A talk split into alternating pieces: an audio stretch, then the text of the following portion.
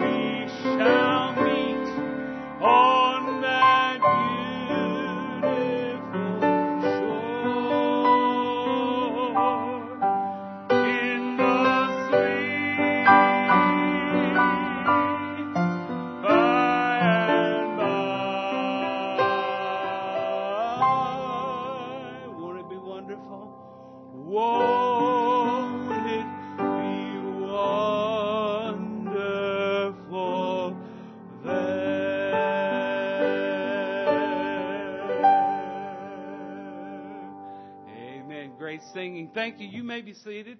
Thank you, choir. What a wonderful job as well. All right. The Haley Creek Boys. Have I got that right? This is the Haley Creek Boys. All right, guys. We're going to turn this over to you. And then after this, uh, Brother Reese is going to come introduce our speaker for the evening. Well, we've been doing song, old songs all week, so I thought I'd well do one more.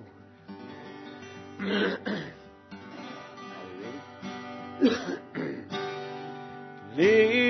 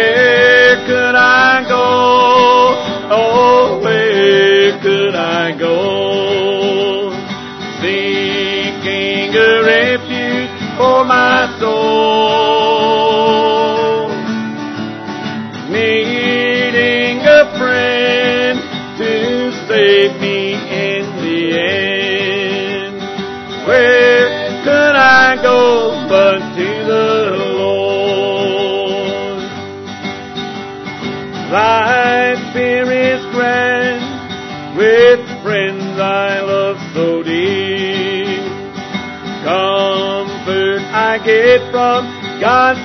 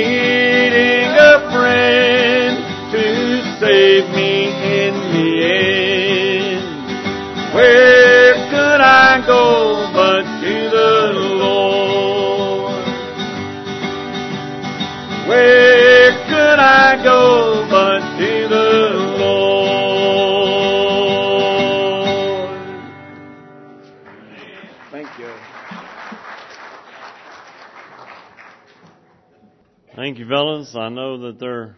They said they were only pass. They had not even a passing grade tonight. Only forty percent of them showed up, and uh, so. But I, I appreciate them doing that, and even with just four, several of them out of pocket, and and uh, thank you for sharing your talents. Of course, all the the choir, you did awesome. You just did awesome. Thank you for all your hard work. I know Brother Mark appreciates it. Our speaker tonight, Brother Richard Hamlin. Uh, now, now, I heard that he loves to fish. Now I know he loves to fish. and uh, so I've seen it firsthand. And, last night he brought a uh, awesome message on the preeminence of Jesus Christ, our Lord and Savior.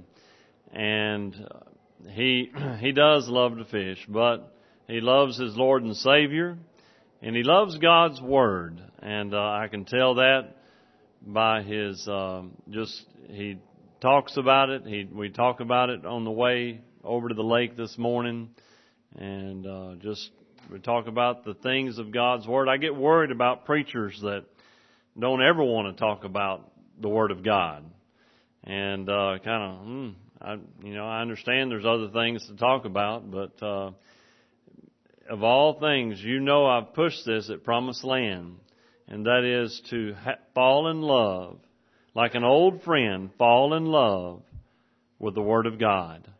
Go to it, read it, spend time in it. Just a little bit. Just, I mean, it doesn't take much. A little bit more than you have done. So the pastor of Sharon Missionary Baptist Church, Benton, Arkansas, he'll share a portion of God's Word with you. Looking forward to hearing from the next special. And, uh, do I, you introduce it? You want me to? Okay. Jordan Lovett, always love to hear her sing. And, uh, current, uh, Miss Arkansas, and I don't know the exact title, but it's something like that. There, I know it's a different title, but that's all I can think of. And uh, but uh, but yeah, she's headed that away. All right.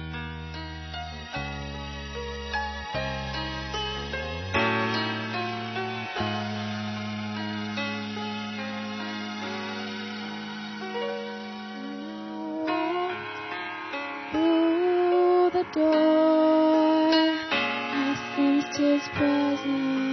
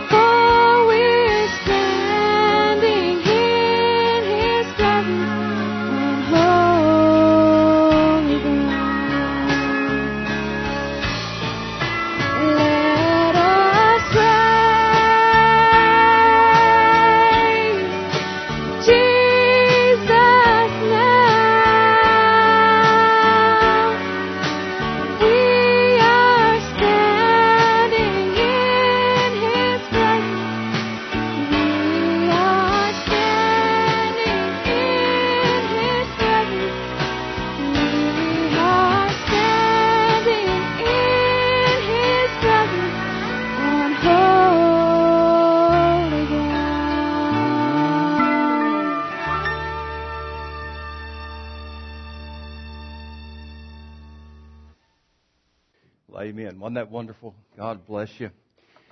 Let's open our Bibles to 2 Corinthians chapter 4 tonight. As we considered last night the preeminence of Christ, I challenged you all with four uh, simple things, not complicated, but things that we can do in our life to show the preeminence of Christ. And uh, I want to remind you of them tonight, and for those of you who might not have been here last night, in order to show that Christ is indeed preeminent in my life, I want to give him the first moments of every day. How'd you do with that this morning? Did you think about him? It's not complicated. We talked to him a little while, open up his word, let him talk to us. We give him the first moments of our day. We give him the first day of our week. The fact that y'all have been here on Thursday night and Friday night no, that don't mean that you're not still expected to be here Sunday morning, you know, and Sunday night. We've got a place for you. Great services planned uh, for these days.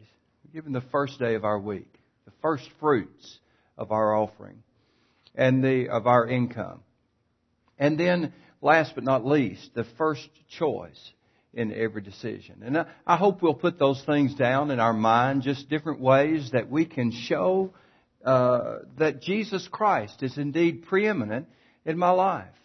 Now, tonight we're going to talk about the ministry that God has called us all to. Now, we might think that, uh, you know, God has not called me.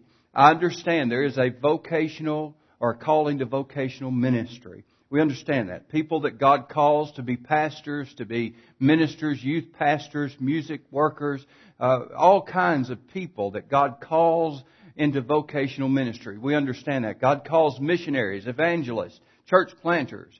A lot of people have a calling of God in that sense. We're not talking about the ministry like that. We're talking about a ministry that God calls all of us to. 2 Corinthians chapter 4. Let's look in this passage for a moment. Therefore, since we have this ministry, as we have received mercy, we do not lose heart. But we have renounced the hidden things of shame, not walking in craftiness, nor handling the word of God deceitfully, but by manifestation of the truth, commending ourselves to every man's conscience in the sight of God.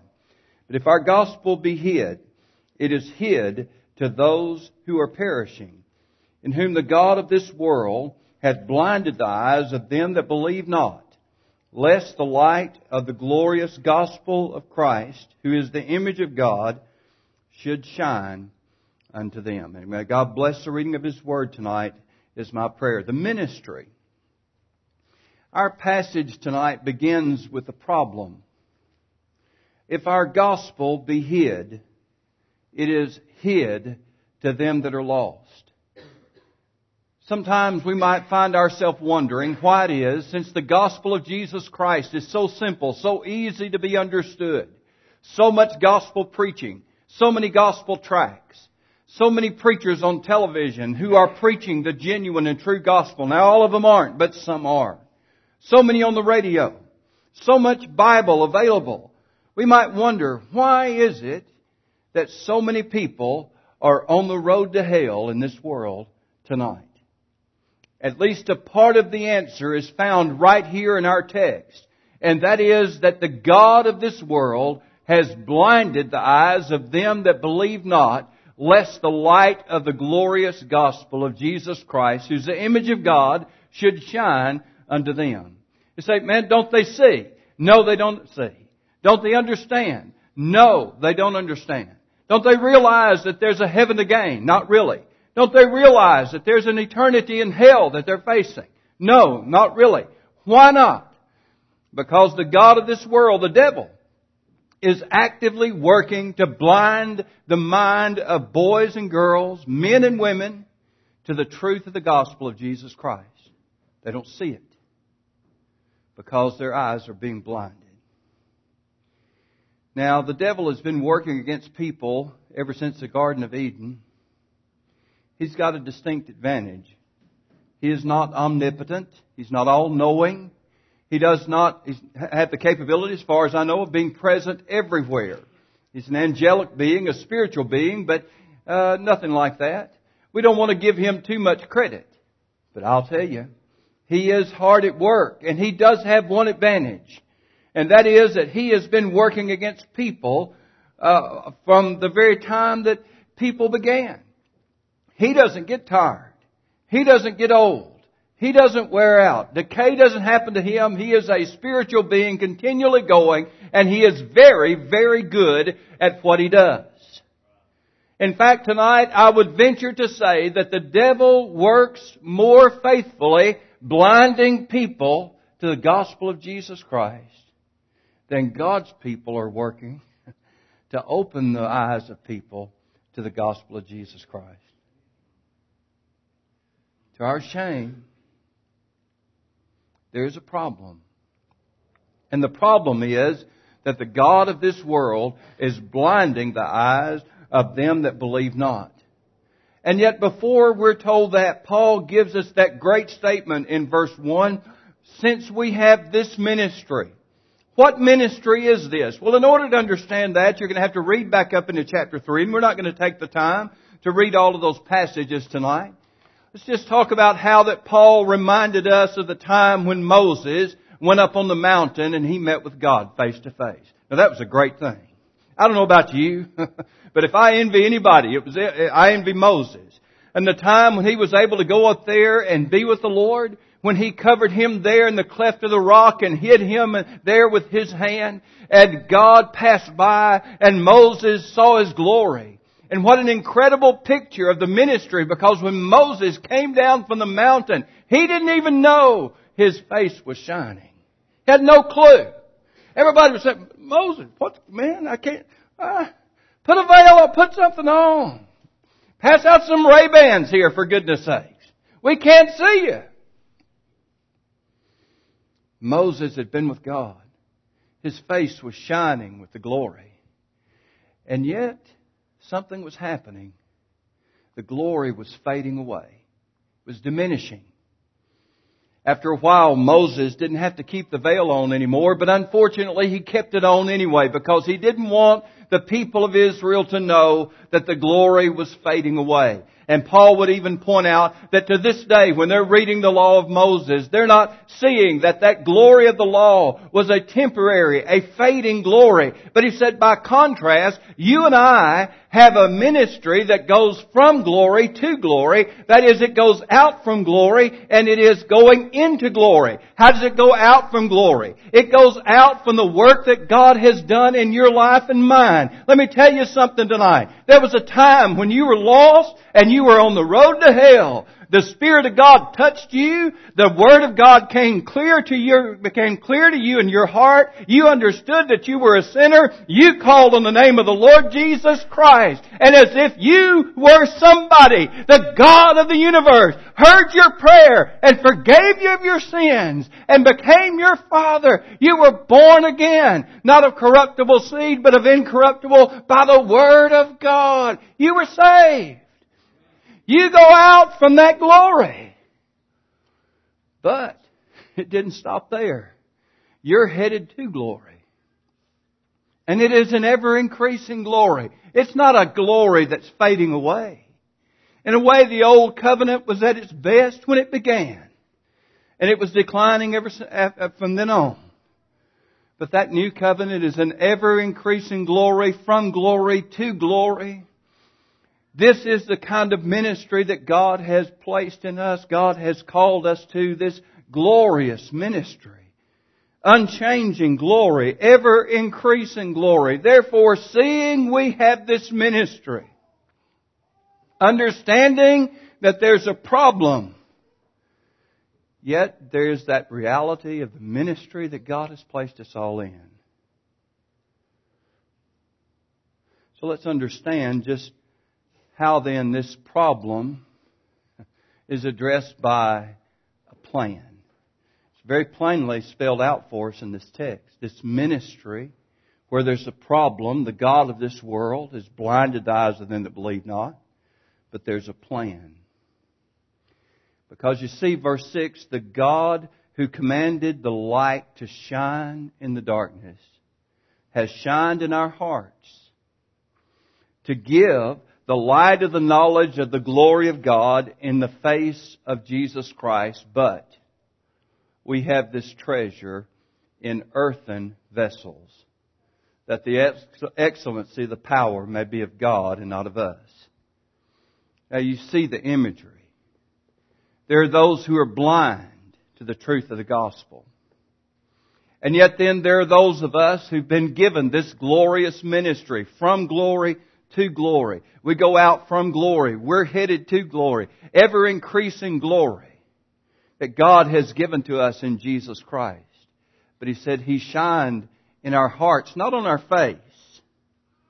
In our hearts, not with a fading glory like He gave to Moses, but He put something on the inside of us, but it is on the inside. And He tells us that this is in a vessel of earth, a clay pot. That's our life. Our life. Your life, my life, your body, mine. Our life is a vessel in which God has placed the treasure, the treasure of the gospel of Jesus Christ. And the truth of who He is and the glory of who Jesus is, He has placed inside of all of us. Now let me ask you a question. How many of you grew up in a house that had a living room? Raise your hand. Did you live in the living room? Hmm? Now, some of you are old school enough that you were probably like my house was. There was one thing you never did in the living room and you never lived there. It was a separate room. It was there on the, behind a closed door. The only time we ever went in there is when we had company. I made the mistake one time of asking why we had a room called a living room if we could never go in there. I was told to shut up and start, stop smarting off. You know, I mean, that was common way of dealing with those kind of questions back then. I learned after asking those questions about the living room that I might as well leave those fancy dishes that sit up there in the dining room all alone. Just don't ask. Why did we have this big thing? I don't even know what it's called to this day. With all these beautiful, fancy dishes up there. The only thing I ever saw done with those things was get them out occasionally and dust them. We didn't eat with them. We didn't drink out of the glasses. You didn't good night. You didn't cook in those, in those mine. They served some kind of function. I'm just, I guess they were decorative. Uh, dishes that you never use. Now, there were others that we used all the time. Every day. It turns out that actually, you know, if in, in the in the grand scheme of life, and there's something ironic about this, I'm not sure, but for some reason or another, those yellow plates that we used every single day growing up with the kind of a daisy emblem in the in the middle of them, for some reason, those things it turns out are very valuable now, and those fancy dishes up there, they're probably not worth two cents. There were the things we used all the time they were the clay pot kind of things. They were the fancy, ornamental, ornate things that we never used. We looked at, they were nice. When God, listen to me tonight, when God chose to put the greatest treasure of the universe, the glory in the face of Jesus Christ, when God chose to put that in a vessel, He put it in clay pots human lives. Your life. My life. Same Paul wrote to the same church and he said, You see your calling, brother. Not many wise, not many noble. Not many noble after the flesh are called. Not any. He didn't say not any, thank God, but just not many. The simple fact of it is that most of us are just pretty ordinary people and even the ones who are extraordinary, those who manage to excel in life. I've, I've been around a lot of the entertainers. I've got to meet them, and actually, uh, got to uh, visit with them, interact with them during the years that I spent in Branson, Missouri. It was it was wonderful to be able to meet some of those people. And I found out I found out when you get past all the stage presence and you get behind all the the, the persona that they present to the world, they're just common, ordinary people. They need friends. They hurt. They struggle just like everybody else. We're all ordinary people. We are clay pots, vessels made of earth. But vessels, listen, vessels we are. I am firmly convinced that one of the greatest inventions of modern humanity, not the computer, although thank God for computers, uh, not the microwave oven. I remember the first microwave oven we ever bought and uh, we had to pay it out on time. It cost so much money back then. You know, I mean, incredible amount of money. But I don't think that's the greatest. I, but I'm not sure what is the greatest invention. But one of them has to be the squeeze ketchup bottle. I mean, it has to be. Marvelous thing. You just squeeze it, and out. No more of all that stuff. It is a vessel what do we do with it? We squeeze it. Why? Because there's a treasure on the inside that we want to get. After my grandmother died, I had the uh, opportunity. I went down to help go through all of her stuff. And as we were going through all of her stuff, I found a box of letters there that were uh, left over from World War II. I was interested because there was a time when I was a stamp collector and I was just amazed at being able to find all those old stamps. But then I got to notice that they were addressed from my Aunt Cleola to my Uncle Guy while he was in World War II. And they had kept those letters all those years. And I can assure you tonight, not one of those, not one of those letters was unopened. All of them had been opened. Why? Because there was a letter inside that Uncle Guy desperately wanted to read from his sweetheart, uh, my Aunt Cleola back home. Nobody would get that letter and say, oh, what a pretty envelope. I think I'll just keep it. No. The envelope is just a vessel. And we're going to tear it open to get to the treasure that's on the inside. Christmas morning, I've raised five kids. We went through all the rigmarole of putting the presents under the tree. Never once did I see any one of my five children walk up to those presents and say, you know, I think I'm just going to keep that box. I like it just like it is. No, they want to tear the thing open and get to the treasure that's on the inside. God put a treasure inside of a clay pot. Your life and mine. But if we're not very careful, we will find ourselves trying to pamper and hang on to the vessel rather than opening it up to reveal the treasure. It's just human nature. We like our life. We don't want anything that's really going to mess things up or, or make it difficult for us, but there's a treasure on the inside. And there's some way then that God is going to operate so that He can take the treasure He put inside of us and open it up so He can show it to this world that is blinded by the devil so that they won't see it any other way. There's the problem. They're blinded. There's the plan. God put a treasure in a clay pot, your life and mine. So, what is the process that God uses to open up the vessel to reveal the treasure? Verse 8. We are hard pressed on every side, yet not crushed. We are perplexed, but not in despair.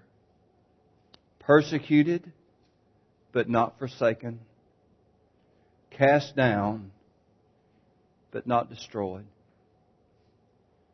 Always carrying about in the body the dying of the Lord Jesus, that the life of Jesus also may be manifested in our body. We are troubled on every side.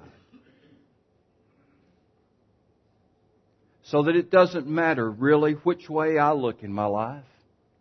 I might look toward the business area of my life and there in my business, in my vocation, in my job, in the activities of my life about which I, I go every day. Uh, I look around and I, I see there's trouble. I'm troubled there. There are things there that trouble me.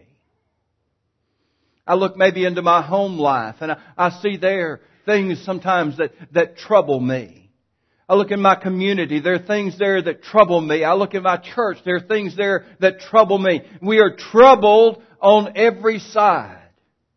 And a part of the way then that God is working in your life and mine in order to open us up, to reveal the fact that there is a treasure in us, is that God puts us in some troubling situations. I would say, do you mean to tell me that God would actually permit me to go through some trouble? What was it I believe that Jesus himself said? In the world, he said, you shall have tribulation, trouble. It's going to happen. But it's not meaningless. This is one of the ways that God opens us up to show the treasure, the real treasure, because we are troubled on every side. We're hard pressed on every side, but we're not crushed. Our troubles don't destroy us. We're perplexed. That has to do with confusion. We don't always know what to do. We don't always know where to go. We don't always know what is right. Sometimes we are confused. And yet, in the midst of our confusion, we do not sit down and fold our hands in despair and give up. I might not know exactly where I need to go. I might not know what is right or what is wrong in every situation, and yet I am not in despair because I know the one who is right. And I know the one who knows what to do. We are persecuted, picked on, sometimes just targeted. And yet even though we are persecuted, we are never alone because Jesus said, I'll never leave you nor forsake you. We might even be beat down, but we're not destroyed. We are always bearing about in our body the dying of the Lord Jesus, and always in the midst of that, the life of Jesus is being manifested in you and I. We don't realize it, brothers and sisters in Christ, but we stand constantly before a watching world. Now we are often, and rightly so, warned, cautioned about our testimony. Be careful, little mouth, what you say. Be careful, little feet, where you go. Don't want to do things, something that's going to offend somebody. And that is a good thing for us to be warned about. Yes, we do need to be concerned about our conduct, making sure that we're not offending people. But folks, we stand before a watching world. And you know what they really want to know? They're really not watching to see whether you stumble or not, because they don't have to watch very long to know that yes, you do stumble. In many things, the Bible says, we all offend. You know what they really want to know? Does the gospel really work? Does Jesus really make a difference? What kind of a difference does he make in your life? Well, I can tell you. There's been some times when I've been troubled on every side. I was at trouble at work and I came home and there was trouble at home. And I went to school and there was trouble at school and then I came to church on Sunday and God help me, there was trouble there too. And sometimes I didn't know how I was going to make it. And if it hadn't been for Jesus, I don't think I would have. It was time when I was broke down and beat down, When the world had pushed me around and I just didn't know if I could ever get up again. And God help me, I don't know if I would have. But Jesus, Jesus made the difference. Jesus helped me up. And when we go through these difficult times and we are troubled on every side and we are suffering through the times of difficulty, it is our constant tendency to grab a hold of this vessel and say, God, why are you letting this happen to me? And from time to time we need to look in 2 Corinthians chapter 4 and remind ourselves that this is that ministry of glory that all of us have been called to. God has put a treasure inside of you and me. And the troubles that we experience in this life as we bear about the dying of the Lord Jesus is a way for God to simply show the life of Jesus Christ in your life and mine. And so he ends up in verse uh, 16 where he began. Therefore, he says, we do not lose heart. We do not faint. The old King James. I'm reading out the New King James tonight. Therefore, we do not lose heart. That's what it means. We don't lose heart. The Bible talks about doing things with all your heart, doing it heartily as unto the Lord. And we know when people are doing things when their heart is in it. We know when they've lost heart. And Paul said, this is why I don't lose heart. This is why my heart is still in the ministry. This is why my heart is in revealing the treasure. My heart is not in preserving the vessel. I do not lose heart. Why? Because even though our outward man is perishing, the inward man is being renewed day by day. The simple reality of it is, is that God's grace is fresh and new every morning, and His faithfulness is great. He calls on us in verse 17 to put it on the scale. Our light affliction, he says, which is but for a moment. Now I have to admit to you tonight that I cannot ever remember a time in my life when I've suffered an affliction that I felt like was light. Your afflictions are probably light. but mine aren't. You understand? But that's exactly what he says. Our light affliction, which is but for a moment, notice he said, worketh in us a far more exceeding and eternal weight of glory. It is put it on the scales. And when we see how that God works in our life to open us up and reveal the treasure in Jesus Christ so that other people who are blinded by sin and blinded by Satan can see the light of the gospel when God takes us through that light affliction, which is but for a moment. It is working then a far more and exceeding and eternal weight of glory.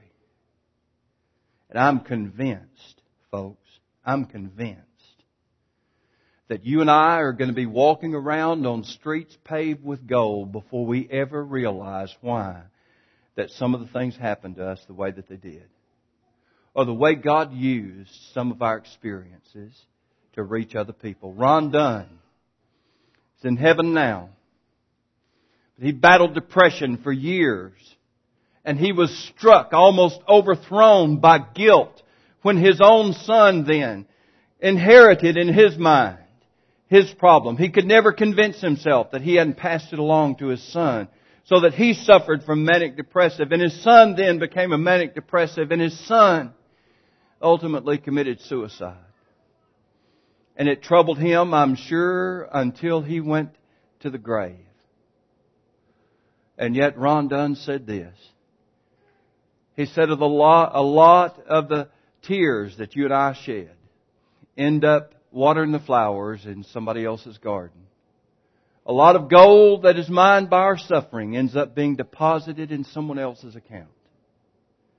And when God takes us through these times to open us up to reveal the treasure, He is in fact showing someone else that far more and exceeding an eternal weight of glory through Jesus Christ and it will indeed be worth it all when we see Jesus. Last but not least, we do not look at the things that are seen, but at the things that are not seen.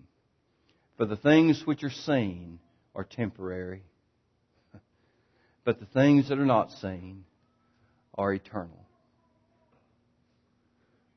You see, there is an unseen world out there. There is an unseen future. And it is that unseen world and unseen future that is temporary, or that's eternal. Our sufferings, our trials, our difficulties, these things are temporary. And when we understand and remind ourselves then of these three principles, we do not lose heart because our outward man, yes, it's perishing, but the inward man is being renewed day by day. Our light affliction is working a far more exceeding and eternal weight of glory, and we are not really just seeing everything. There's a whole lot going on out there that we don't see. And the things we don't see are the things that are eternal. Therefore, we don't lose heart. I heard about an old revival meeting that it was not un, un, uncommon for people to do this. In old times, they used to have a service they'd call a quitting service. Now, this was before my time. But back when they used to have two week revival meetings, that was not uncommon for them to have a quitting meeting, they called it. And that's when they called on people to quit stuff. And I, there was one particular service I heard about where everybody was going on. And you know how it is, especially in a small crowd. You know, everybody's kind of watching. You know, here goes somebody up there and they're going to quit. And some of them obviously were struggling with things that were very serious because they just kind of whispered around it.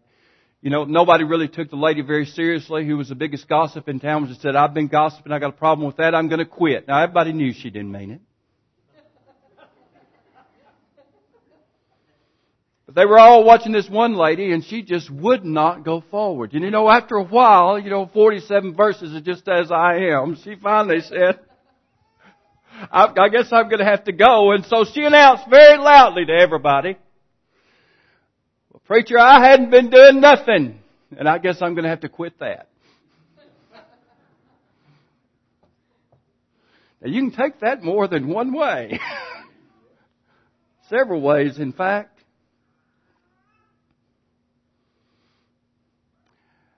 We're not having quitting meetings anymore, but there's a lot of people quitting on God. Lots of them giving up. Lots of them decided that the gospel really is not, oh yeah, I'm going to heaven, yeah, I've got that down, but you know, as far as just helping me live my life, getting me through day by day, they've decided that coming to church isn't important very much. Living for Jesus, not important very much.